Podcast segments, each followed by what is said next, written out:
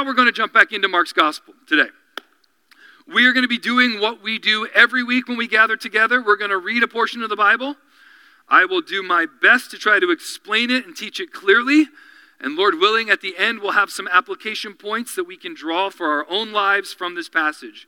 And as we already mentioned, a really strange and mysterious and wonderful thing happens as the Church of Jesus gathers weekly, consistently to submit to the teaching of God's Word. The power and the authority of God's Word begins to change our lives transforming us, softening our hearts. It, it produces and grows faith in us, sanctifies us, forms in us Christ likeness as we are, like we said, washed by the water of His Word. And while the weekly gathering of the church isn't the only thing that the church does, it is the primary thing that the church does, and it has remained so for close to 2,000 years now. I'm glad you're here for that.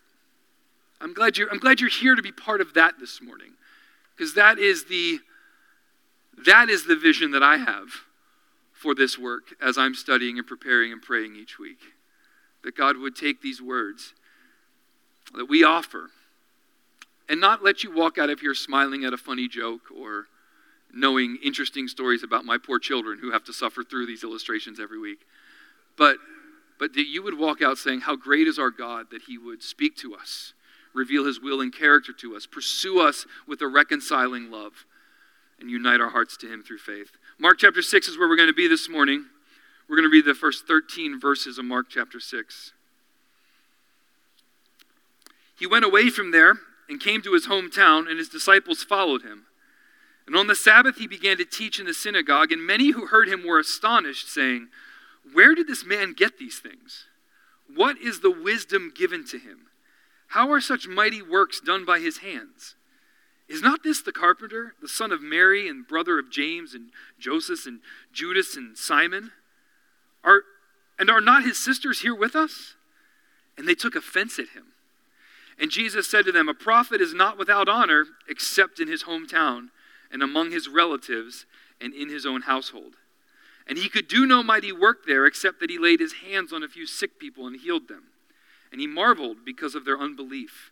And he went about among the villages teaching. And he called the twelve and began to send them out two by two. And he gave them authority over the unclean spirits. He charged them to take nothing for their journey except a staff, no bread, no bag, no money in their belts, but to wear sandals and not put on two tunics. And he said to them, Whenever you enter a house, stay there until you depart from there.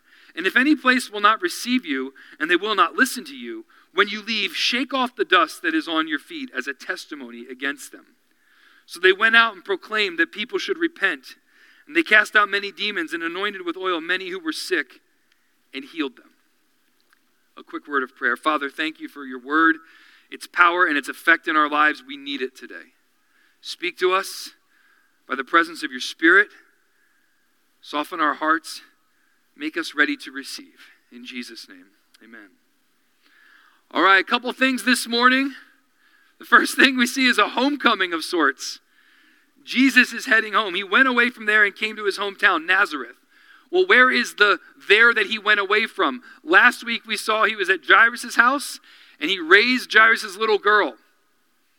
He healed the woman with the issue of blood. He walked into Jairus' house. They said, No, she's not sleeping. She's dead. He says, No, she's not dead. She's sleeping. He wakes her up, raises her to new life, he, they, and he says, Look, don't tell anybody. He leaves from there and he goes to his hometown. His disciples have been on a whirlwind gospel tour. They've been moving town to town, preaching the gospel. They've been healing disease. They've been exorcising demons. They've been raising the dead. You know, the usual stuff that messiahs do as they're traveling throughout the, king, the towns, announcing the message of Jesus. And remember the message that Mark is clear on the time is fulfilled, the kingdom is near, it is at hand repent and believe the gospel. They're moving town to town announcing the arrival of the kingdom of God. And in the last couple weeks, we have seen Jesus rebuke the wind and the waves, exorcise demons from a tormented man living among the tombs of the Gerasenes, heal a woman with a 12 year condition, raise to life a little 12 year old girl at the faith of her father, and now he's on his way home back to Nazareth. And you might think, good, this guy needs a break. He's got to be tired. It'll be restful for him to roll back into his hometown and prop his feet up and visit with mom and dad. At this point, it'd be wise to point out that three chapters ago, they thought he had lost his mind, right? He's going to his hometown. His brothers and sisters came to steal him away because they thought he was crazy. This might not be the most restful place to be. Some of you have families like that. And you go back to Thanksgiving and they think you're nuts. And maybe they're nuts, right? It might not be the most restful homecoming, but it is a homecoming nonetheless. And when he arrives, he doesn't arrive with like white collar educated professional people. He brings a band of fishermen and tax collectors with him. Like not only does Jesus has Jesus lost his mind, he's off his rocker, thinks he's the Messiah, but now he brings those guys home. Like I wonder if Mary pulled him aside at some point, but dude, I think you need to make wiser choices about your friends, you know? You show me your friends, I'll show you your future. Look at these guys. They're a mess. He arrives home. And he does what he does. He finds his way to the synagogue in verse 2, and he's teaching them there. And Mark, Mark doesn't tell us exactly what passage he's teaching from, but he does tell us about the response of the people who are listening. It says they're astonished, they marvel at him. And what is it that brings about this astonishment, this amazement, the, the marveling? See, they, they recognized him, they knew who he was, but they knew that he hadn't been educated the way he should have been. And the way he was teaching, he was teaching as one with authority. He was teaching as one who understood well beyond his credentials. He had not been through the standard rigors of religious education, and yet when he spoke, he spoke with a greater authority than the scribes and the Pharisees could muster up. He lacked the credentials, but he possessed the power. There's a, there's a good word for us right there. Many of us feel intimidated to do the work of God because we feel like we lack the credentials. But if you've trusted Christ in faith, you possess the power and the calling. And He's promised to not leave you or forsake you, to give you the strength to do the job He's asked you to do. Jesus lacked credentials, but He had the power, and it was confusing to them. How did this happen? Additionally, they marveled at the works that He had done. How's He able to perform the miracles? Again, these in the presence of Jesus had to have been wrestling with the same question the disciples asked, the same question the people in the Gerasenes asked, the same question the woman who was healed asked. What manner of man is this? Who is this guy that he's able to do these things that nobody is supposed to be able to do? What's going on in him that he has this kind of power and authority when he speaks and when he touches and heals. Verse 3 this, this is the same guy we know, right? This is the carpenter's son, the son of Mary, right? We, we do know him. His brothers and sisters are right here. We know their names, we remember him. One Bible teacher said that we should understand the way they're talking about Jesus and that it carries an air of sarcasm and offense. These these are not encouraging statements, but disparaging statements. Jewish etiquette would not be to announce a man as the son of his mother, but his father. And I wonder if maybe, maybe the townsfolk still had a bit of a recollection about the scandal that accompanied Mary's birth. Wait, we know this guy. This is, this is the son of Mary, remember? We know how all this happened. He's nothing special. Where did, where did this power come from? We know where his origins are. Jesus is teaching with authority, he's demonstrating authority, and the people who grew up with him have a hard time reconciling all of that. Jesus, we know your story. We know your family. Look, we know your brothers and sisters. They're right here in our midst. Almost as if to say, Jesus, come on back down. You're, you're nothing. You're nothing special here. You're just one of us. Careful with your high and mighty authority. Careful with your speaking for, for God and his kingdom. We know where you came from, we know who you are. And they take offense at him. They're not thrilled to see him. They should be. There's some significant stuff going on. You remember the, the movie It's a Wonderful Life? Remember, remember Harry Bailey comes back home and they're all excited. They got banners up, they're waiting for him. Like they, he's a war hero. They can't wait to see him. Jesus, Jesus should have been received in that same way, but they take offense at him. Why do they take offense at him? Because he's just one of us.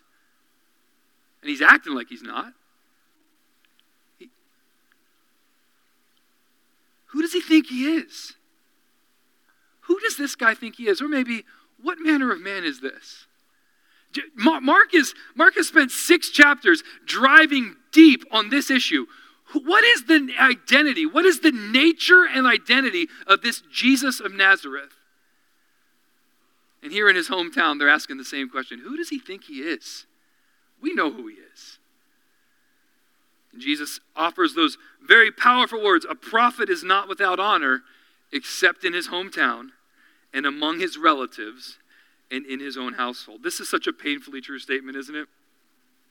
You know, no matter how important you think you might become, no matter how influential a position you hold, no matter how great a leader you think you have arrived to be, when you return to your house with your mom and dad and your brothers and sisters, you are still whoever you used to be. It's just the truth, right? More than once, I've had to look my sweet father in the eyes and explain to him that I am a capable and competent 40 year old man with a family and a career and a home and cars. Like, I can handle this. This is okay, you know. Um, I hope he doesn't listen to this one. It, it's just the reality is that no matter where you go, what you can't escape, you just can't escape who you used to be. And there's some parts of that that are, are real and abiding, right? Jesus says, a prophet's not without honor except when he goes home. Now, those of us who are in, grew up in small towns, we probably know this better than others. If you were blessed to grow up in the city, this probably isn't that big of a deal. But if you grew up in Mechanicville, you know for sure that this is right, right? Boyertown, Pennsylvania is a small town. It's, it is hard to escape your past. Alistair Begg says this it's almost as though they were so familiar with the ordinary nature of his upbringing that they couldn't see him as anything other than the carpenter's son. He's no one of great importance. He hasn't written a book. He hasn't led an army into battle. He hasn't founded a movement yet. He's just the carpenter's son traveling and teaching. And it was the ordinariness of his home life that caused people to struggle. I was struck with this sentiment as I was studying this week. They were familiar with him. They knew who he was, they knew his story, they knew his family, and yet they remained unchanged and unmoved by him. They could see him, but they did not recognize him. They had eyes to see him, but they didn't have eyes of faith to see him as he was. They had ears to hear him, like Simon taught us in the parables uh, of the sower. They had ears to hear him, but they didn't have spiritual ears to understand that what he was saying was not just some fanciful uh, musings, but this was the word of God, the word of the kingdom itself. They were familiar with him, but they did not know him. And oh, that really stood out to me this week because they could tell you a whole lot about him, but they didn't know him through faith. And many of us have found ourselves in that same boat. Many of us grew up in strong religious families, strong religious systems. We're part of, we're part of religious organizations and churches, and we could tell you an awful lot about Jesus, but we did not know him through faith. We had a whole lot of foundational truth that we held to, but we never put our trust in Him as our Savior and our Lord. And maybe you're here today and you've bounced around this place long enough that you could tell me a whole lot of familiar stories about Jesus. But you're sitting there today and you've never trusted Him in faith. You've got eyes, you've seen the things he's done, yeah. And you've heard the words about him, but your heart remains unmoved. There's a powerful statement here that it is not nearness to the things of Jesus that awakens faith. It is a powerful move of God in the heart of an individual. What a powerful statement. Look at verse 5. He says that there's no prophet has no honor in his hometown. It says he can't do any mighty work there. Except that he laid a few hands on some sick people and healed them. What, what does he mean that he can't do any might, mighty work there? It means that they lacked faith. Faith was the victory in last week's passage. Here we see that unbelief is a barrier. In fact, he marvels at their unbelief. It's almost as if he would say, I find your lack of faith disturbing. In many ways, this encounter sets the stage for what the disciples of Jesus will experience in their ministry. And there's some evidence that from Mark, this is more than just a, a, a, historical fact, this is a symbolic encounter. Think about this. Jesus is arriving in his hometown. He's coming to his own people, and yet his own people received him not. I heard that somewhere. Like in the prologue of the Gospel of John. He's come into the world, and his own received him not. They reject him. He comes to his own, his hometown. And they didn't want any part of him. They reject him, they receive him not. And after this, after this encounter of rejection, Jesus is no longer mentioned as teaching in the synagogues anymore in the Gospel of Mark. What? So Jesus arrives, preaching this gospel to the Jew first, comes to his own people, comes to the synagogues. He goes to God's people first, those with the covenants, those with the promise, those with the knowledge of God. He goes to them first, and his own receive him not. And in the mercy and the glorious goodness of God, he swings wide the doors open. It's amazing. This is not just a historical fact, this is symbolic for the whole movement of the church a startling fulfillment of John chapter 1, a startling fulfillment of Isaiah 53, where they rejected him. They considered him smitten of God and afflicted. So Jesus continues on his way and continues on his mission. So we have the homecoming and then we have a commissioning. He calls the 12 together two by two and he sends them out in teams of two. I wonder why he did that. It could be that the ministry just constituted danger. A few years later, Paul, Paul came face to face with some dangerous situations beaten, flogged, dropped down over a wall in a basket. I mean, left for dead a couple times, shipwrecked, marooned, whipped. Like the, the process of going town to town and preaching the gospel was a dangerous thing. It could be that he just wanted people together because the gospel buddy system was a protection for ministries. It could be that they might have been a danger to themselves that the presence of a friend and a co laborer could help to provide clarity and correction if needed. Maybe even a figurative seatbelt, because we all have those friends that, apart from somebody reasonable in their lives, would do really stupid things. And some of us have always found ourselves to be the mom of our peer group, right? And I have I have always been that person among my friends that if I was attending the event, my friends' parents were okay. You know what I mean? Oh, is Matt going? Okay, good because he'll stop you from doing something illegal and stupid. Uh, God, I don't know that that's the best move we should make, right? Um, I could tell you some fun stories about me and Pastor Duke and camping trips that kind of tie into that, but we'll, we'll leave that here. Maybe, you know, Jewish law demanded that two witnesses would be present to validate a testimony. Maybe there's something to that that these two would walk, in, walk into town and confirm the same testimony about Jesus. Maybe Jesus just knew it gets lonely in gospel work and it's not good for man to be alone. So he sent out some friends. So he sends them out two by two. That's the point. But he sends them out with some additional firepower. He gives them authority. He doesn't just send them out with a message, he actually sends them out with his authority. They now possess a power that did not originate with them. It wasn't the product of a particular skill, it wasn't a product of particular wisdom or preparation. It was given to them, bestowed upon them. They are given a share of Jesus' authority and power so that they can do the works of Jesus.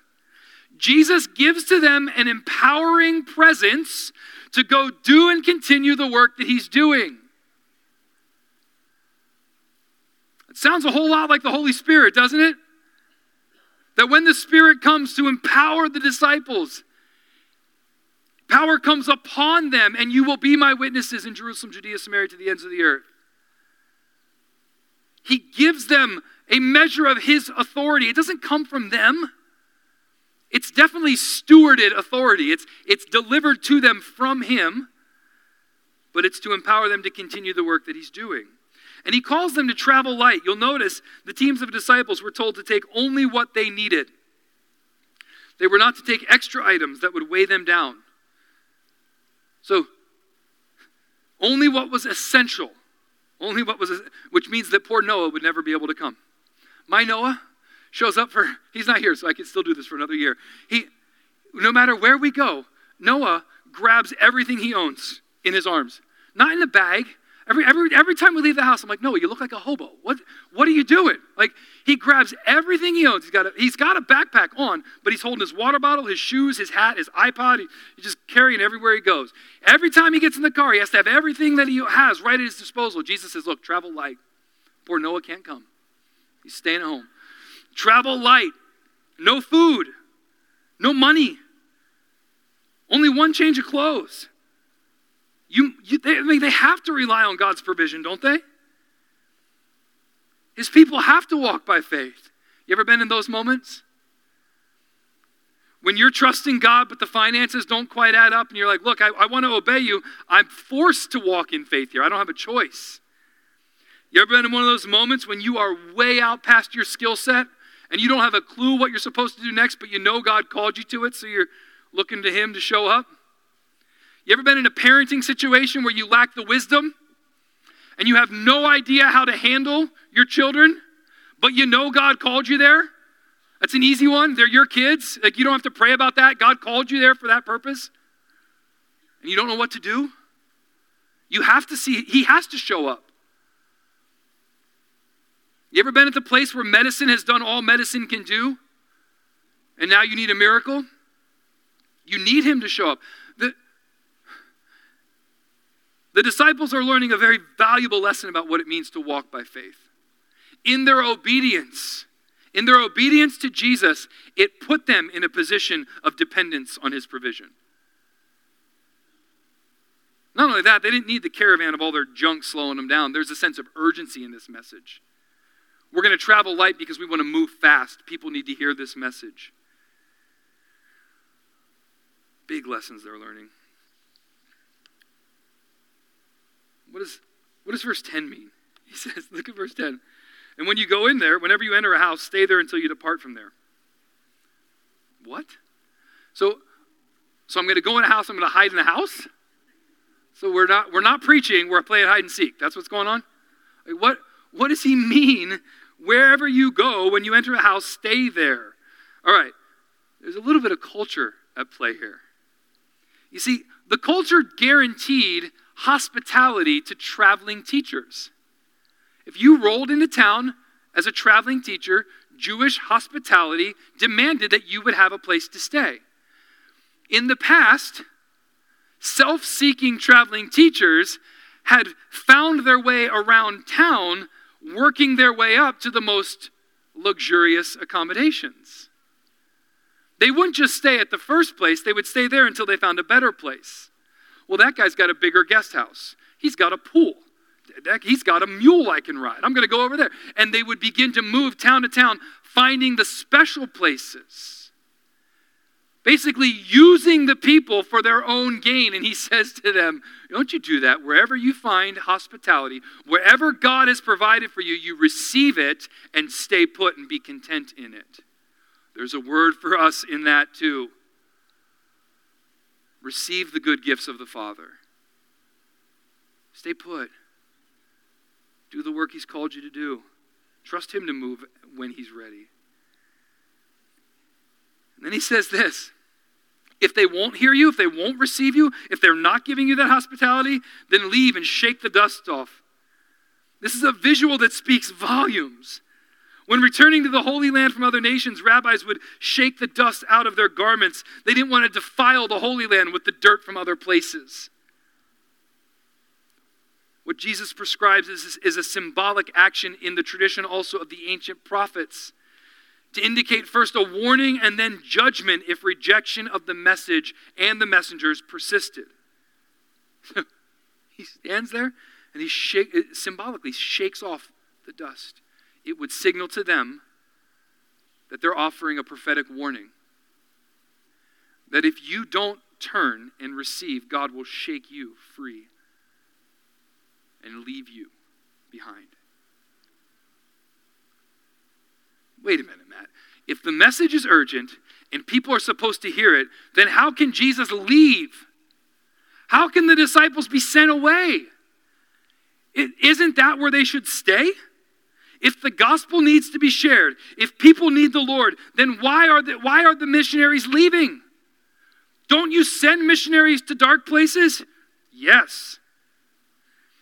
Shouldn't they just double down on their efforts? Jesus says no. That might, that might just blow our minds this morning. Jesus says no. In fact, he says if the message is not being received through faith, if there is no evidence that the Spirit is working faith in the hearts of people,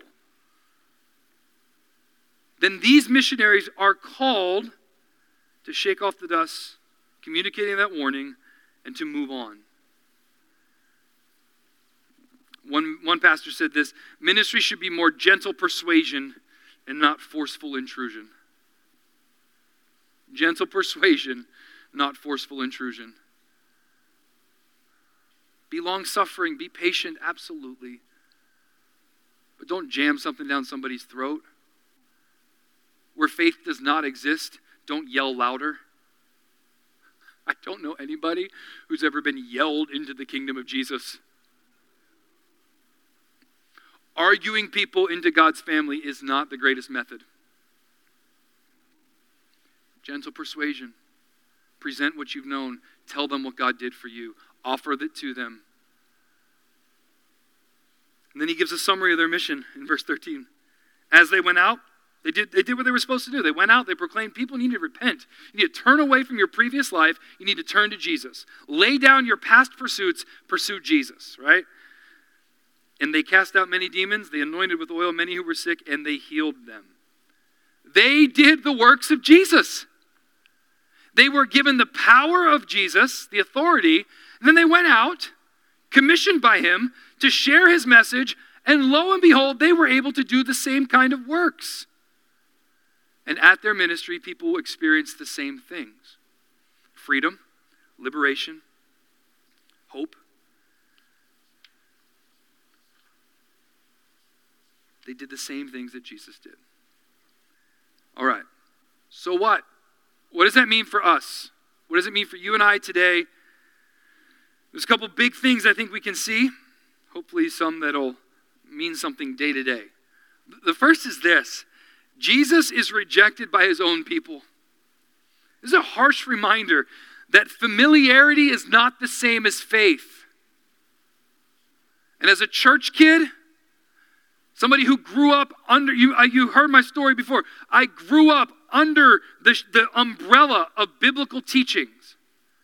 I grew up every week after week after week knowing the stories. I was familiar with Jesus, but I didn't have faith in him. I hadn't trusted, trusted him to be my Savior. There's a difference between knowing things about Jesus and trusting Him through faith. Of all the people to receive Him, His hometown would have been most logical. They should have been able to see the things He'd done and marvel at His works, but they were so familiar with the ordinariness of His background that they were unable to see Him with faith. A reminder that familiarity is not the same as faith. Secondly, immediately after the rejection of Him, Jesus commissions and sends the disciples to continue and to mirror his work. Even though the gospel comes first to his own people, the mission is not stalled when they reject it. Hear, hear that again. The mission does not stall out when people reject it. The world has been turned upside down. The kingdom has been advancing for thousands of years. Just because somebody doesn't agree with you or respond quickly the first time or favorably the first time doesn't mean the mission for your life is stalled out. It doesn't mean that there's no hope. Even after it was rejected, the mission isn't losing steam. He commissions the 12 and he sends them out to multiply his mission. You get that? It's rejected by his own. He multiplies his efforts with teams, sends out the 12 two by two, and they scatter and they continue to do the work. the third, the big thing here is I cannot help but see a foreshadowing of the church in this. That Christ comes to his own people, the nation of Israel, and they fail to receive him. And in God's mercy, it looks like it looks like the mission is losing steam. The most significant victory of the Lord Jesus looked like defeat. It looked like the mission had lost steam because it was stalled out and rejected by unbelief. The Jews received him not, they killed him. And in the aftermath of what looked like defeat, Jesus sends the Spirit to empower the church and sends them out to do the work, and they turn the world upside down. It seems to me like Mark is trying to tell us something about the big picture of the church as well. That here we have God's plan to open up the doors and welcome in the non Jews as well. We see it happening in Acts, throughout the New Testament, the whole of church history.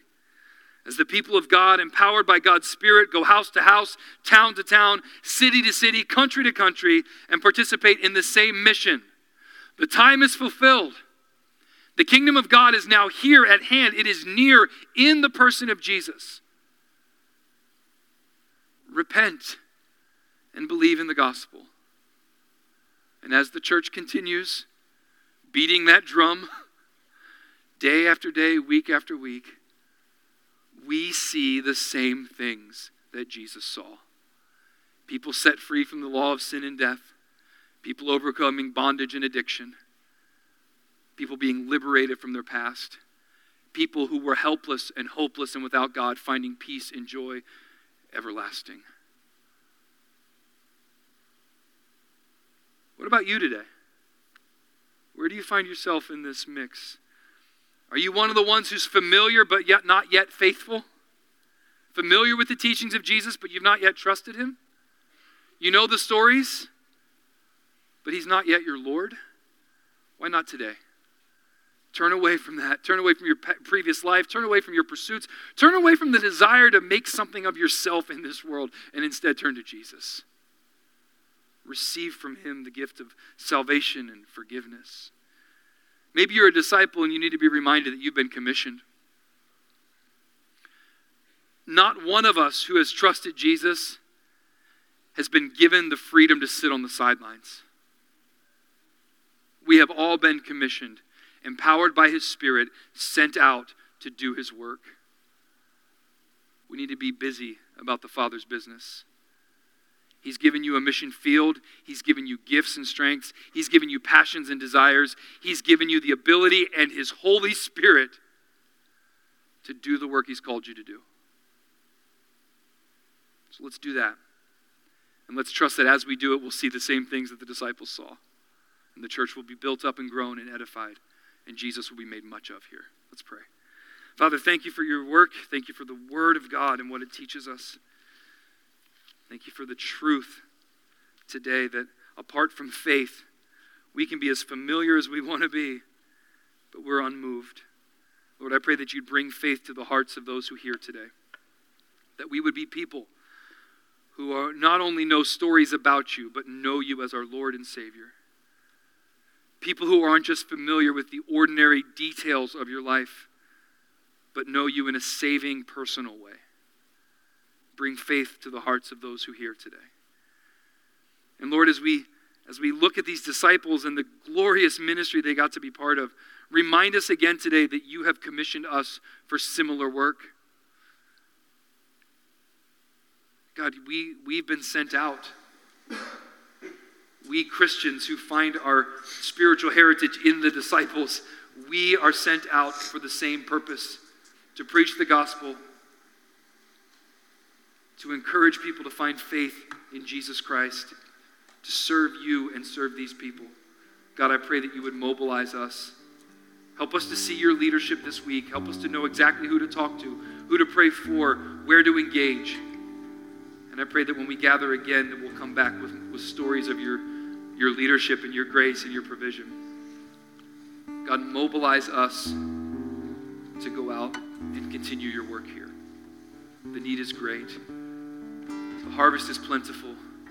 God, it feels like the workers are few. So raise up new workers, God. In Jesus' name.